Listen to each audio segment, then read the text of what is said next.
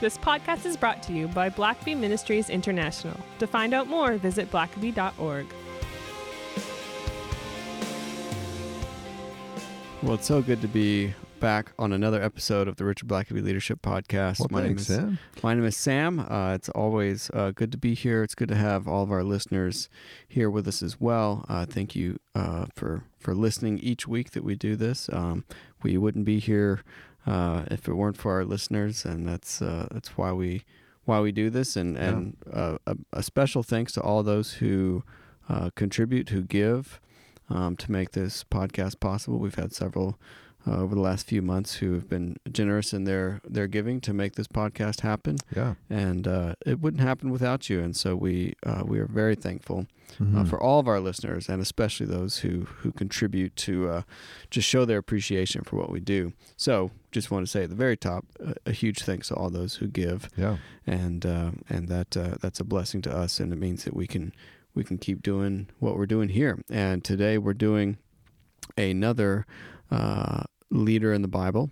Mhm. Um, this has been a series that we started uh, a few weeks ago, and it's been a lot of fun. And uh, we, uh, Richard and I, both really like doing the leader profiles, and we know that our audience really likes that as well. We hear from a lot of folks when we look at you know J.P. Morgan or George Washington or these great leaders throughout history, um, and it's even more fascinating, I think, when we apply some of those same.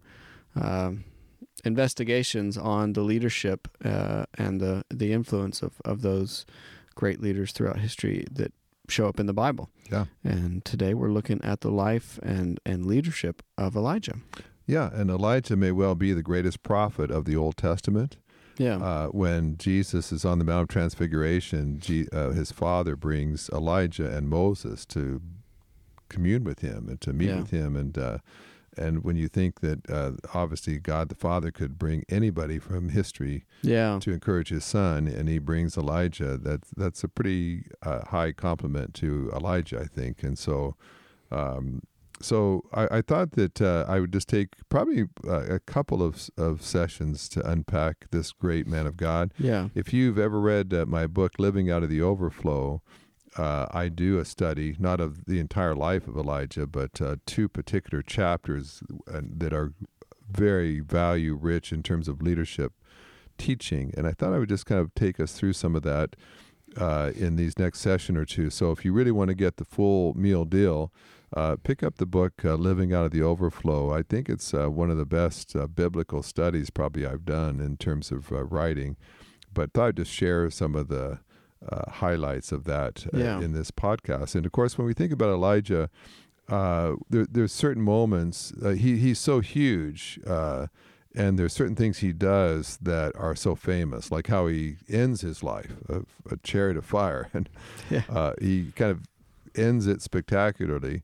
Uh, but perhaps uh, the the thing that he's best known for may well be when he's on Mount Carmel Mm. and he's facing off about 850 false prophets, and there's King Ahab.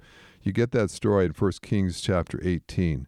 Uh, and there's uh, there's a Ahab. He's ready to have this uh, pesky prophet of God finally put to death, and uh, and so the odds are 850 to one. Who can bring fire down from heaven and burn up the sacrifice that's on the altar? Uh, and so the prophets of Baal are doing everything they can. They're even cutting themselves and trying to show Baal how sincere they are. And uh, 850 of them all crying out in this huge choir to uh, to, to get the, the, the god Baal to to uh, send fire, and nothing happens. And now finally, it's Elijah's turn. Uh, one prophet, and he doesn't scream and yell and holler and clap his hands and make a lot of noise. He just prays and says, "Thank you, God, that I know you always listen to me. And right now, I could use some fire." and, uh, and boom, there comes the fire. And, talk about talk about influence. yeah, Tying uh, it back into our, our last episode. yeah, and here he is in front of all the uh, leaders of the nation. There's the king, and uh, once he is proven to uh, have the true God, he has uh, all 850 prophets of Baal and Asherah put to death. And so the leading uh, heretics, I guess you will, of the day are uh, eliminated. And then there's uh, uh, and there's been a three and a half year drought, no rain for three and a half years. And at the end of that chapter, Elijah goes up to the very top of Mount Carmel and prays seven times, and finally uh, a, a, huge rain comes, and the the uh, drought is over. And so, in 1 Kings 17, uh, you want to talk about a high water mark in someone's career as a leader. He has taken on 850 of the top false teachers and prophets in the entire nation, and in front of all the king, the, the nation's leaders, he God has affirmed, "This is my man." Sends mm. fire from heaven. Yeah. Then he ends a three and a half year drought that has been devastating. That's all happens in one day. And so when you read 1 Kings uh, 18, you think to yourself, wow, what could our country do with an Elijah today? Yeah. That could be so influential that all the nation's leaders uh, st- sit up and take notice of what he has to say, what he does. But uh, what I discovered is, uh, as exciting as it is to read 1 Kings 18, uh, what God said to me a couple of years ago as I was studying this is if you want to learn how to be an Elijah, don't read 1 Kings 18 where he's he is Elijah. Yeah. Read 1 Kings 17 where God is fashioning him to be an Elijah. Mm. And so I want us just to take a, a, few moments and look at 1 Kings 17. Uh, and there it begins in verse 1 and says, Elijah the Tishbite. And I always like that because Tishbite, you read that and you think, I mean, that sounds like an insect attack. Uh, suffering from a Tishbite. And uh, it, it, what it means is he's from a village of Tishba, which is an insignificant place somewhere, uh, we're told, uh, among the region of Gilead. And Bible historians have looked uh, throughout the region that was historically Gilead and uh, they cannot find a Tishba anywhere. There's no remains, there's no coins, uh, no signs, no Tishba five miles ahead, uh, traffic signs. Um, they, they, can find one uh, a bit north in Naphtali, but uh, but but it's just very murky and mysterious exactly where did Elijah come from. And what I take from that is Elijah, who is the greatest prophet perhaps in all of the Old Testament came from a town so insignificant you can't even place it on a map today. It mm. didn't. It didn't last long. Uh, it's it's lost into the oblivion of history. Uh, and yet, from a, a, guy who comes from a little town that we can't even place accurately on a Bible map today, uh, arises the greatest uh, prophet of God and one of the greatest men of God uh, that we know of. Which, of course, tells me that with God, what matters most is not where you've come from, but where you're going uh, where God is taking you. Too many of us are driven mm. by our past. We need to understand that when you're a Christian, you're driven by your future. You're driven by where God's taking you, not where He's taking you from. And so he's from Tishba, and it says that he uh, goes to Ahab. And of course, Ahab is the, the most evil king ever to rule the kingdom of Israel. In fact, in chapter 16, verse 33, it says that no one had ever made God as angry as Ahab had. Now that's wow. quite a that's quite uh, a, a, mark in your pedigree, where you could say, of all the people who've ever been leaders here, no one has ever made God as upset as I have. Wow! And so it says that's that's uh, Elijah's audience. If you can imagine being told, "I want you to go and preach a sermon." To a guy who's made God more upset, more angry than any other person ever uh, I, I, I think I'd be taking a pass on that sermon. Yeah. I, would say maybe I'll just send him one of my books. I don't want to get face to face with that yeah. guy. But uh, and he goes and he says, "As the Lord God of Israel lives." And by the way, that was always Elijah's sermon. Every time Elijah preached, he preached, "The Lord God of Israel lives." He might have other things he added to that sermon, but the fundamental sermon was always, "My God's real." Uh, my God is alive and he's spoken. And you knew that uh, Elijah didn't just preach those words, he lived those words. You followed Elijah for very long and you realized uh, his God is real. Just, just look at how Elijah lives. Uh, and he said this he said, uh, As the Lord God of Israel lives, before whom I stand. And I love that phrase because if you're going to barge into the king's presence, you better have a good justification. Yeah. Uh, you, you, people are going to ask you, well, what, what are your qualifications? Why would you think that you could dare have the audacity to make, uh, to, to instruct the king on what he should do? Right. I mean, do you, are you a, a, very wealthy person? Are you someone that has vast uh, property or influence in the government? Uh, have, are you a pastor of a megachurch? Have you are you a best-selling author? Do you have triple PhDs in various fields of study? Uh, Elijah gets up there, and the only credential he gives is before whom I stand. In other words, I've been in God's presence. Hmm. The reason I've got credibility is because I've spent time with God. And I, when you spend time in God's presence, you hear what's on God's heart. Uh, by the way, again, that's something that every Christian can do. You may Yeah. not have earned a PhD. You may not speak uh, three or four biblical ancient languages, uh, but you can spend time in God's presence, and Yeah. that's what gives you clout. And uh, before you give counsel to one of your kids, or before you speak your opinion at your church, um, take a moment and ask yourself, maybe I need to spend some time in God's presence first, so that before I just, because people don't need your opinion, they need a word from God. And so that's what Elijah is saying. He's saying, my only credential I'm going to give you is not my educational level, experience level. It's that I've been in God's presence. And so you better take what I have to say very seriously Hmm. because it's not coming from me, it's coming from God. Twice a year, Blackaby Ministries hosts a spiritual leadership coaching workshop in the Atlanta area. The focus of this workshop is learning how to ask the right questions to help move people onto God's agenda. The next workshop is April 20th to 22nd, and registration is open now. To find out more and to register, visit blackabycoaching.org. Links will be in the show notes. If you like what we're doing and would like to support our work, please consider making a donation. Even a little bit will go a long way toward keeping this podcast going for the months and years to come. To support this podcast, click on the link in the show notes. We are truly grateful for our wonderful community of listeners. And then he goes on to say, There shall not be dew nor rain uh, these years except at my word. Now, I've stood on the top of Mount Carmel, and it's uh, as you look out, you see a bunch of farmland. It's a very agricultural uh, area, and you know that I mean Israel was a farming community. These were far, uh, is a nation of farmers, and Elijah is saying the most catastrophic thing that can happen to an agricultural country is for there not to be any rain. Yeah. And if there's no rain, there's not going to be any crops. And if there's no crops, uh, you, farmers aren't going to be able to pay taxes. And if the king has no taxes, he can't pay his army. He can't live in luxury. Uh, it's the most devastating thing that Elijah could possibly say.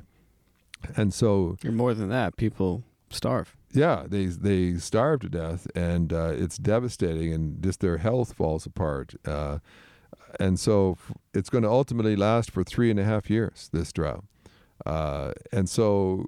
Can you imagine if God told you, go and stand before the most evil government leader ever to rule your country and tell him the most devastating news he could possibly hear? Uh, it's, it's basically a death sentence. Uh, Elijah knows full well I'm probably not going to get out of there alive. Why, wh- Yeah. uh, Ahab is going to shout for his guards to arrest me and, and put me to, to death immediately. And so you think to yourself, uh, well, i so how does Elijah handle that? If he's given an assignment that's probably going to lead to his death, uh, does he do does he do a Moses and take two chapters in the Bible to say, well, Elijah or God has called the wrong person? I'm not. Hey, God, I've never been all that great at speaking. I'm just from uh, uh, Just Tishba. Tishba. You know, it's I'm just a Tishbite. Uh, you better find someone that's uh, from a bigger city and better educated. He doesn't do any of that. He just goes and delivers the message, uh, and uh, which I think is largely why he becomes such a great man of God and such a great prophet. Uh, and and so if if you were given a very difficult assignment and uh, and you went out and you did it, you, you you didn't argue, you didn't delay. As my dad always said, uh, delayed obedience is disobedience. Mhm. Uh, he doesn't delay, he just gets it done. Then you would expect that when you read verse 2, it would say something like this It would say, And then God said to Elijah, Well done, good and faithful servant. Yeah.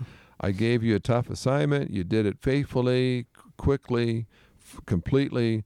Uh, I've got this nice little chateau up in the mountains. You might want to go spend some time at right now. Just recouping Uh, and, And uh, there's there's there's a Christian publisher wants you to sign a book contract uh, where you can uh, r- list all the great sermons you preached in famous places over the years, and uh, you'll be asked to speak in various leadership conferences and pastors conferences, and you're going to just be able to live off the fame of this moment of obedience in your life.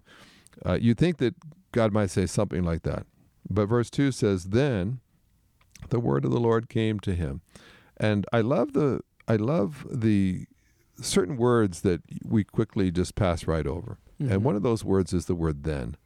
Uh, whenever you see the word then, the Bible is indicating timing.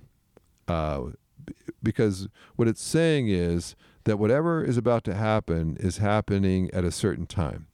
And I, I've just learned that when you're reading the Bible, especially these historic passages, that you need to always keep asking yourself so, why did God do it then? Why not later? Why not sooner? Mhm. Why did God do things that way and not this way? Uh, if you're going to ever be an effective spiritual leader, you've got to be someone who understands the ways of God. In uh, Isaiah 55, verses 8 and 9, God says very clearly, Your ways are not my ways, your thoughts are not my thoughts. yeah. And so the problem with the church today is we keep trying to do God's work the world's way Mm. um, and then we get the world's results instead of God's results. Uh, and so, whenever I watch how God deals with, some, by the way, if you want to know how God's going to deal with you, look and see how He has dealt with other people. What are the ways in which God works with His servants? And so, here's a great example. Uh, and so, when you get to verse two, and it says, "Then God spoke, then the word of the Lord came." Well, what is that? What is God's timing? Like, and and basically, what God's going to tell him is what to do uh, now, and uh, and what He's going to say is, uh, turn eastward and hide by the brook Cherith, which flows into the Jordan, and it will be that you shall drink from the brook, and I have commanded the ravens to feed you there. Well, my question is, when God told Elijah to go and preach that sermon to uh, Ahab, why didn't God just tell Elijah, and once you finish preaching that sermon, run for your life, head for Yeah. the hills? Why doesn't he just pack all, package all that into one command? Why does he say, go deliver this message and then just leave it there? Why is it that he waits until later to say, okay, now here's what you do next? Uh, and I think that's very important for us uh, because a lot of times one of our big struggles with God is that he doesn't give us the whole picture. Yeah. He doesn't tell us how it's all going to turn out. Why is it that God tells Elijah to go into the wilderness then? And uh, you can only speculate because the Bible doesn't always tell us. But uh, certainly, if Elijah had not obeyed what God told him to do, he would not have needed the rest of the instructions. Hmm. If he had not given that message to Ahab, he wouldn't have had to flee into the wilderness. And so God waits to see. If you if you don't obey me, then you're going to need different instructions. Yeah. Uh, so your obedience is going to determine what I say to you next.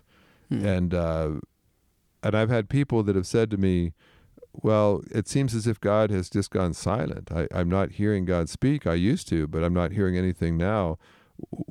What would explain that?" And of course, there can be a number of reasons why that is. But one of the first things I always ask people is, "Well, what was the last thing that you heard God say? What's the last thing God told you?" You see, if you haven't obeyed the last thing God said, why would He give you a new thing to do? Hmm. you, you didn't obey the last word, why would he give you a new word? And so, one of the things I always want to encourage people to do is keep your accounts with God short. Uh, take an inventory and say, of all the things that I know God has said, have I obeyed every one? Have I followed through with every one? And so, the timing of God is that the moment that Elijah obeys, then God speaks. God gives him the next instruction. And he says, head to the wilderness. Uh, in fact, it's going to be so desolate that I'm going to have to airlift food to you every day, uh, twice a day, by ravens.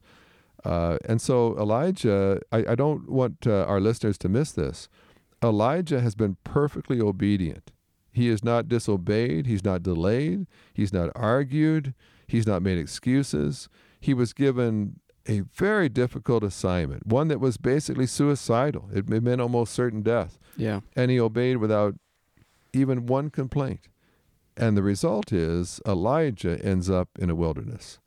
And I'll tell you, there's a lot of things about a wilderness that uh, are confusing to people. We we tend to want to avoid wildernesses. Uh, Yeah.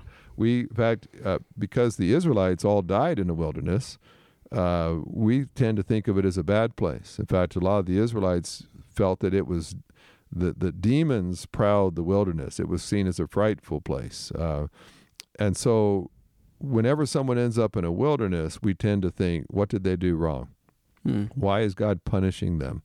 Uh, and of course, if you think about Elijah, he's been preaching in the king's court. He's the, the most famous preacher of the day. When he walks down the street, everybody recognizes him. Uh, but now all of a sudden, he's alone. But there, there's no one else watching him. There's no one to spend time with. Uh, we we never hear in this entire ordeal of anyone coming out to visit him. Elijah, we all miss you. We're wondering where you are. You know, what, what are you doing out here? Yeah. We brought you a care package. We're all concerned about you back home. We we don't hear of any of that. Hmm. Um, everything goes silent. His phone used to ring off uh, the wall with uh, uh, requests and questions and people wanting to know what he thought. And all of a sudden, there's no no calls. Uh, nobody stops by. No invitations to do anything. And uh, I've known some folks who went through that time. Maybe they got laid off their job. Maybe they were fired unfairly, perhaps. Uh, one day uh, they were busy with lots to do. The next day it's as if they, they have no purpose anymore. No one needs them anymore. And uh, everything goes silent. And I'll tell you something as frightening as it is sometimes to preach uh, sermons and to take on difficult tasks, it's often easier to do that than to spend time faithfully trusting God and having joy while you're in a wilderness. Yeah. Um, and uh, and yet, some of the best things that happen uh, can happen to you in a wilderness. I, I I I like to say God does some of His best work in a wilderness, and of course, you think about it. There's lots of lots of advantages to wilderness. Yeah. Um, God eliminates all the distractions, doesn't He? All the other voices are gone. Now you you can really hone in on the voice of God because all the other voices have gone silent. Uh, you you begin to recognize what matters and uh, what doesn't, and Yeah. you, you learn to depend upon God and not other people.